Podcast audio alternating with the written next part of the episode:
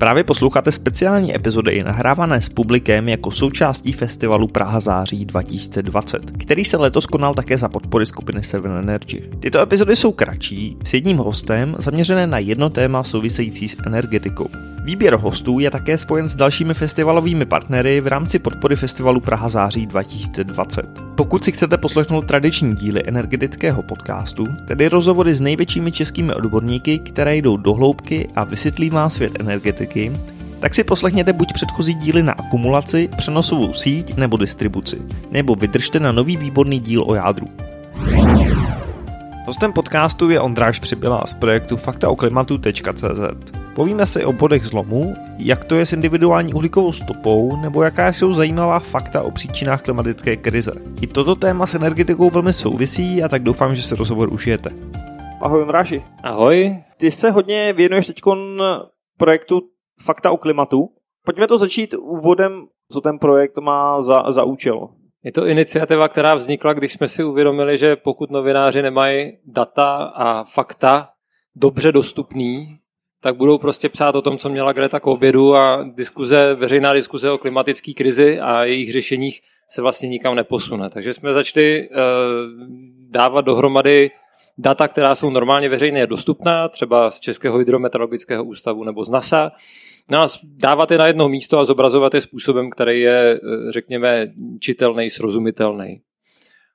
Je pravda, že to naráží na takový ten fenomén, a já mám pocit, že jako celá ta energetická diskuze, potažmo diskuze o globální změně klimatu nebo klimatické krizi je tím ovlivněná, že lidi se baví o věcech, kterým rozumí nebo na který má každý názor. Dneska se baví každý o tom, jestli má nebo nemá mít troušky, a už nikdo vlastně neví, jak reálně funguje vir. To samé asi o tom klimatu. Pokud neusnadníme diskuzi o těch věcech, o kterých je potřeba diskutovat, ale které jsou náročné, tak lidi budou diskutovat o těch názorech. Například o tom, co měla Greta k obědu, nebo o rouškách, nebo o podobných věcech. Takže jedna z věcí, kterou se snažíme dělat skrze poskytování dat a skrze jejich zobrazování, je usnadnit, aby se dala vést diskuze o něčem. A dá se to udělat třeba tak, že si před sebe položíme grafiku emisí České republiky a můžeme z toho pozorovat nebo na tom základě se ukotvovat v tom, co jsou ty důležité věci, na co máme zaměřit diskuzi, na co se ptát okolo tohohle tématu. Tady ta klimatická diskuze a energetická diskuze jsou hodně spojený, že celá energetika prochází velkou transformací, částečně danou tím, že je potřeba snižovat právě emise. Možná se k tomu můžeme dostat, jaký je vůbec rozložení emisí v tuhle chvíli v České republice? Rozložení emisí v České republice zhruba 40% odpovídá energetice. Aha. Možná je dobrý si říct, z čeho ty procenta počítáme. Na jednoho člověka v České republice připadá 12,2 tuny. To znamená 12 200 zhruba kilogramů připadá na člověka, že vyprodukuje CO2 ekvivalentu. To znamená, počítáme do toho i metan a další skleníkové plyny a přepočítáváme na CO2 ekvivalent. A z tady toho 40%, to znamená okolo 5 tun, připadá na energetiku, tedy výrobu elektřiny a tepla, a z toho nejvíce je výroba elektřiny. Takže vlastně ty hnědouhelné elektrárny, které jsou po České republice, které spotřebovávají ty vlaky uhlí denně, tak to je to, co vytváří největší část emisí České republiky. Je dle tebe vlastně to CO2 tím největším problémem v rámci té klimatické změny? Protože já mám pocit, že jako občas se to dostává skoro až do diskuze, že se jako všechno poměřuje v řádech CO2 a trošku se z toho jako vyndávají ty ostatní parametry, které jsou nejméně důležité. Pokud se budeme bavit o mitigaci, to znamená o zmírnění budoucích změn, to znamená v zásadě o nějaké prevenci, kdybychom to stahovali na tu situaci, která je teď aktuální virová. Tak kdybychom se měli bavit o prevenci, tak skutečně to, co potřebujeme udělat, je snížit koncentrace, teda snížit emise CO2 a ostatních skleníkových plynů a stabilizovat koncentrace CO2 a ostatních skleníkových plynů. A jestli dobře chápu, tak se ptáš na to, jak velký je ten efekt CO2 v poměru s ostatními skleníkovými plyny. Jo, odpověď je 75% přibližně. Tedy 3/4 jsou emise CO2, velká část z toho zbytku je metan, pak tam zbývá nějaký oxid dusný a nějaké další plyny CFC, HFC, SF6, které jsou spíše marginální a jsou používané v průmyslu. A teď důvod, proč se zaměřujeme tak moc na CO2, je, že jednak dokud budou emise CO2 a dokud tím pádem budou růst koncentrace CO2, tak se bude zvyšovat teplota, to je jednoduchá část toho. A emise CO2 můžeme technologicky snížit na nulu, nebo jít dokonce pod nulu. To jsou nějaký, to už je o kus víc hypotetický, ale emise CO2 jsme schopni snížit na nulu, zatímco v emisních scénářích i pro Pařížskou dohodu se počítá s tím, že emise metanu nějakým způsobem zůstanou, protože jsou spojeny se zemědělstvím, s pěstováním rýže, s chovem dobytka. Je potřeba je snížit taky, ale když se díváme na dlouhodobé výhledy, tak u metanu se nepočítá s dosažením nulových emisí. Napadnou tě nějaký jako častý možná mýty kolem toho klimatu, který vlastně jako dost snadno na tady těch datech dokážeš vyvrátit? Protože ty si říkal, že částečně jednou vzniklo jako taková reakce na novináře, který často ty data nemají a píšou jako vlastně bez znalosti těch základů. Jeden mýtus není ani tak jako známý jako mýtus, ale je to zaměřování se na téma, které je nerelevantní nebo marginální, nebo má jiný význam, než se mu přikládá. A to je individuální uhlíková stopa, která je skrz individuální uhlíkové kalkulačky. Vlastně já jsem před chvílí říkal, že na jednoho Čecha připadá 12 a kus tuny emisí skleníkových plynů ročně a většina z toho je energetika, kterou člověk nedokáže ovlivnit. Ta část, kterou dokážeme ovlivnit, to znamená emise spojené s dopravou, emise spojené s spotřebou, emise spojené s jídlem, jsou jenom velmi malá část. Tedy to, že se diskuze tak moc odehrává okolo individuální uhlíkové stopy a uhlíkových kalkulaček, vlastně je neefektivní způsob snížení celkových emisí. Ta diskuze by se měla zaměřit na velké producenty, transformaci energetiky. A když bychom k tomu chtěli data, tak se můžeme podívat, tohle je práce, kterou jsme dělali v posledním měsíci, odhady potenciálu snížení emisí. Kdyby lidi najezdili polovinu kilometrů osobními auty, což je myslitelný předpoklad. Jo? Jezdíme 10-20 tisíc kilometrů ročně, tak představa, že najezdíš 5 až 10 tisíc, to se dá. Že? Tak to ušetří asi 4,5% emisí, což je hrozně malinko. Letecká doprava je na tom ještě hůř, kdybychom nalétali polovinu vzdálenosti, tak ušetříme necelé 1% emisí. Oproti tomu transformace energetiky, které jsou propočítaný tak, aby udrželi stabilitu sítě, aby umožnili bezpečné dodávky, které nepočítají s žádnou velkou změnou spotřeby, s žádným jako zásadním uskromněním se, ušetří 9, 14 nebo 20% emisí podle toho, s kterým scénářem počítáme. Ty poměry jsou vlastně jiný a jinde. A my potřebujeme šetřit nebo potřebujeme dělat systémové změny, které umožní, aby průměrný Čech neprodukoval 12,5 tuny emisí svým spotřebitelským chováním v systému, který ho nutí vlastně spotřebovávat elektřinu, která je z hnědouhelných elektráren. Čeko, problém tohohle je, že mám pocit, že lidi mají pocit, že aspoň to svý spotřebitelský chování dokážou ovlivnit, zatímco ty systémové změny pro spoustu lidí jako vlastně jsou tak jako mimo dosah. Jasně, a já bych nerad, aby to vyznělo, že říkám, že nemáme dělat spotřebitelské změny. Rozhodně ano. Jsou důležitý jako signalizace, jsou důležitý prostě proto, aby měl člověk čistý svědomí. Často třeba sázení stromů sice nemá zásadní efekt na stahování CO2 ze vzduchu, ale je užitečný kvůli krajině, kvůli tomu, že to má spoustu dalších benefitů. Takže dělejme individuální spotřebitelská rozhodnutí, která vyprodukují méně odpadu, méně emisí CO2, ale nežijeme v iluzi, že tohle to stačí nebo že tohle je ten nejsilnější nástroj. Ten silnější nástroj, mnohem silnější nástroj jsou systémová opatření nebo politická rozhodnutí v tomto případě. Zatím jako nejsilnější nástroj pro snižování emisí, který máme nebo který byl vyvinut, jsou emisní povolenky nebo obchod s emisními povolenkami, který už teďka reálně způsobuje odstavování hnědouhelných elektráren a vlastně velké snižování emisí, respektive velké snižování emisí z energetiky v Evropě. Mm-hmm. Jsou ty emisní povolenky jenom evropský vynález, nebo to funguje na celosvětovém měřítku? Ten systém, o kterém mluvím, je emission trading system v Evropě. A teď sám nevím, jestli přímo v Evropské unii, nebo je to trošku širší. A nějaké systémy zpoplatnění uhlíku, které se dá dělat buď povolenkama nebo uhlíkovou daní, existují v některých státech z USA, zavádí je Čína, zavádí je Mexiko a některé další státy. Takže postupně je to něco, co vzniká. Bylo by samozřejmě ideální dosáhnout celosvětového systému, který tím pádem bude zohledňovat i ten světový nebo mezinárodní obchod, což je v tomhle systému trošku složitý dosáhnout, že je tam možnost vyvést ty emise technicky vlastně někam jinam. Jak ty vůbec hodnotíš ty dosavadní snahy transformace jako ekonomiky, nebo vezmeme to specificky té energetiky v závislosti na tu Pařížskou dohodu a na nějaké závazky, které se daly, a na to tempo vlastně snižování těch skleníkových plynů? Jako jednoznačně nedostatečný. Když se díváme na to, jakým způsobem je potřeba snížit emise, aby jsme dosáhli globálního oteplení do 1,5 stupně, tak potřebujeme do roku 2030 světově snížit emise zhruba na polovinu. To je za 10 let jako hodně velký cíl a vlastně dlouho se s tím nic nedělo a stále se s tím nic podstatného neděje. Mhm.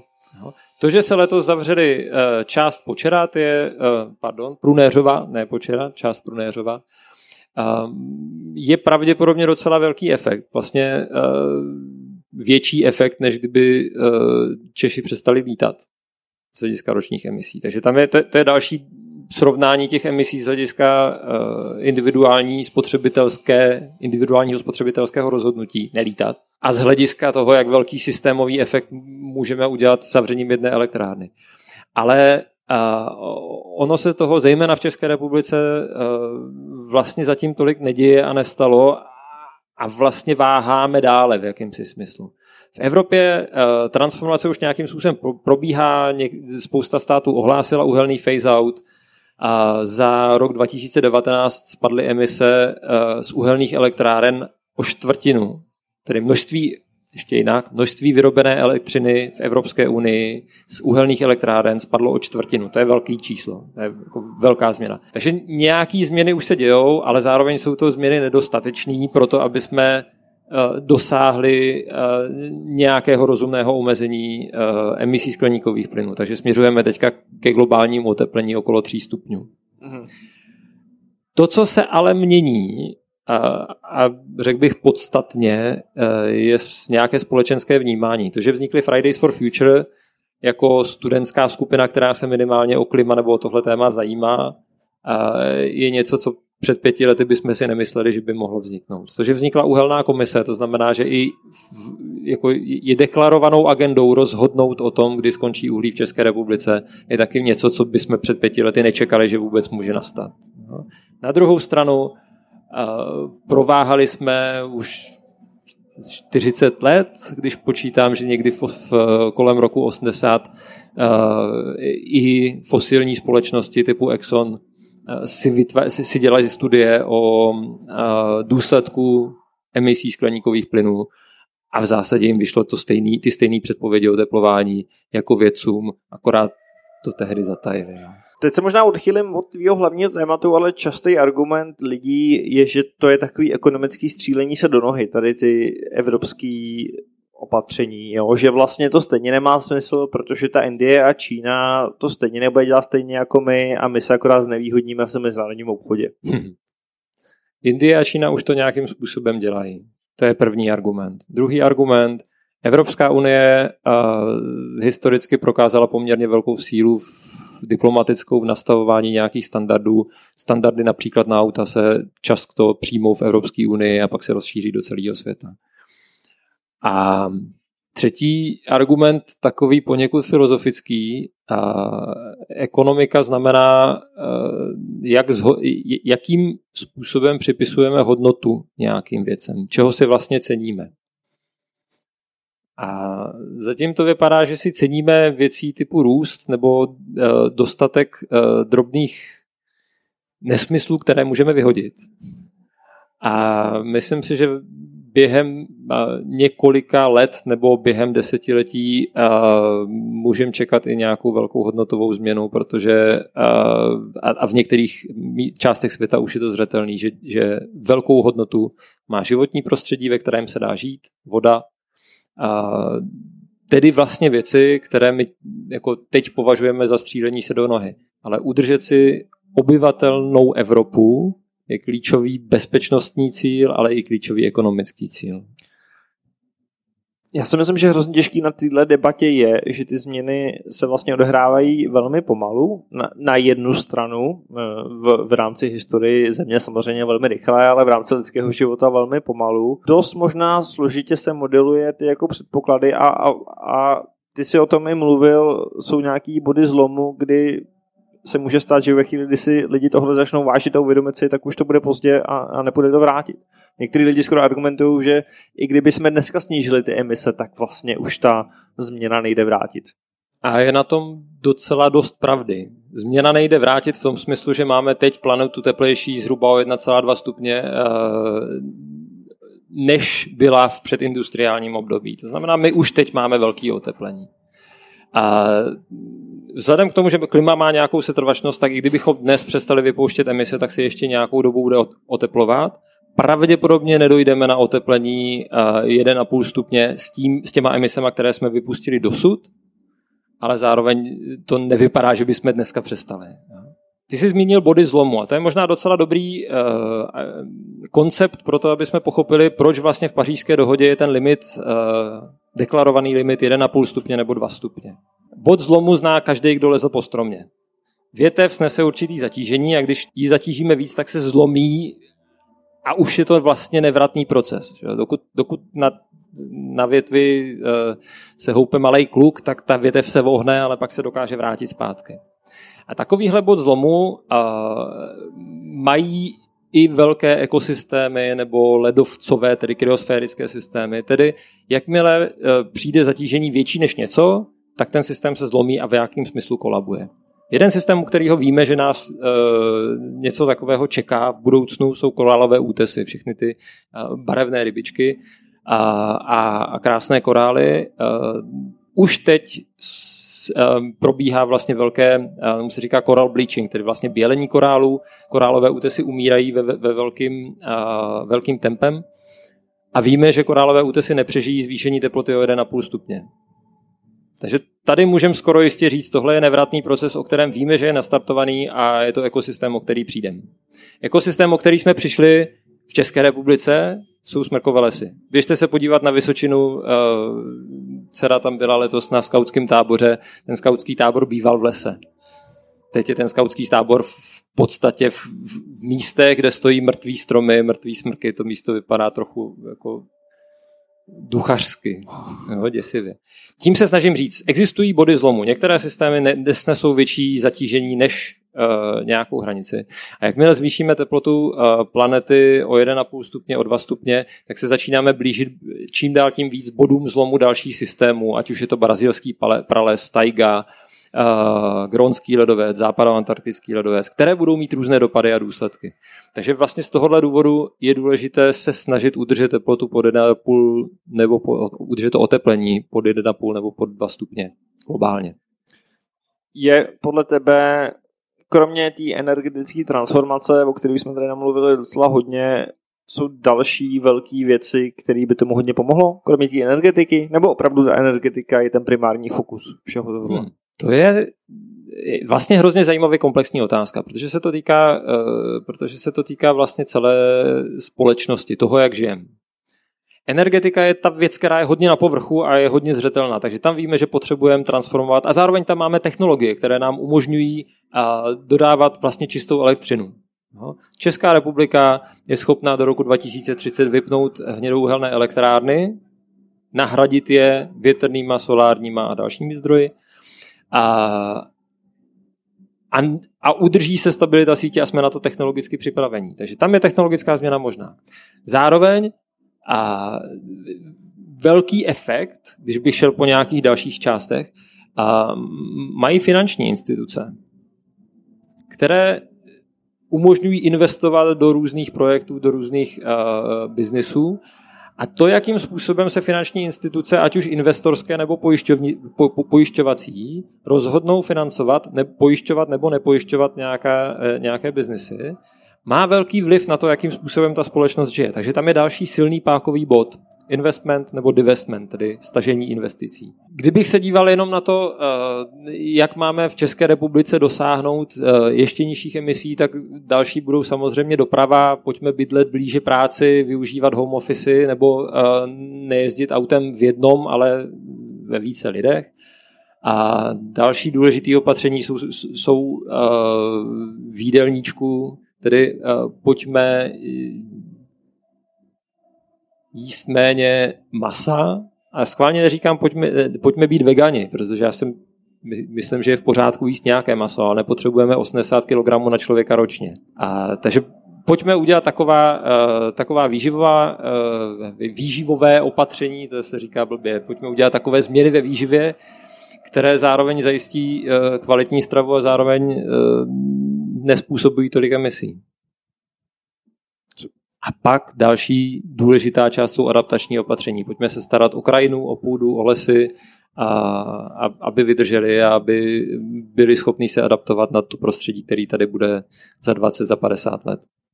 To mi možná v té debatě trošičku chybí, víš, jakože často je ta debata jenom o tom, pojďme snižovat CO2, ale už chybí ta debata o těch stovkách dalších problémů, ať ty jsi říkal o těch adaptačních opatřeních a tak dále. Já vlastně nevím, jestli chybí. Já sleduju nějaké části, snažíme se s Faktama o klimatu se zaměřit primárně na mitigační opatření, protože emise je potřeba snižovat teď. To, že bychom dalších 20 let vypouštěli CO2 a pak začali snižovat, to je pozdě. No, tím si vyrobíme příliš velké zvýšení teplot. Takže mně dává smysl se zaměřovat na mitigační opatření, ale zároveň už teďka víme, že krajina v České republice je velmi postižena erozí a že je potřeba s tím něco dělat, nějakým způsobem pracovat. Je potřeba se nějak postarat o to, co byly smrkové lesy. Jsem chtěl říct o smrkové lesy, ale oni tam už často nejsou na těch místech. A to nejenom proto, aby tam časem byl nějaký les, ale aby ta půda, která tam teď je, se nějak udržela. A je potřeba se postarat o vodu v krajině, zadržování. A teď nemyslím tolik nějaké nádrže, ale to, že máme krajinu uspůsobenou na to, aby se z ní odváděla voda, spousta melioračních opatření, které ne vždy jsou potřeba. Takže pojďme dělat i adaptační opatření a pojďme hledat, jak se přizpůsobit na to, že v roce 2100 tady budeme mít minimálně o 2 až 4 stupně více v ročním průměru, než jak jsme na tom teďka. Ondráši, díky moc. Já doufám, že si lidi třeba postřehli nějaký nový fakta o klimatu, který zatím nevěděli, nebo že si ty věci dali vlastně trošičku do souvislostí, protože jako tady v těch tématech to vlastně není o ničem jiném než o těch souvislostech. Díky moc. Díky moc, díky za pozvání. Právě jste doposlouchali speciální epizodu energetického podcastu, která byla součástí festivalu Praha září 2020. Pokud chcete slyšet další díly podcastu, tak se určitě přihlašte k odběru tam, kde podcasty posloucháte. Ať už ve vašich podcastových apkách, na telefonech nebo na webu 7energy.com.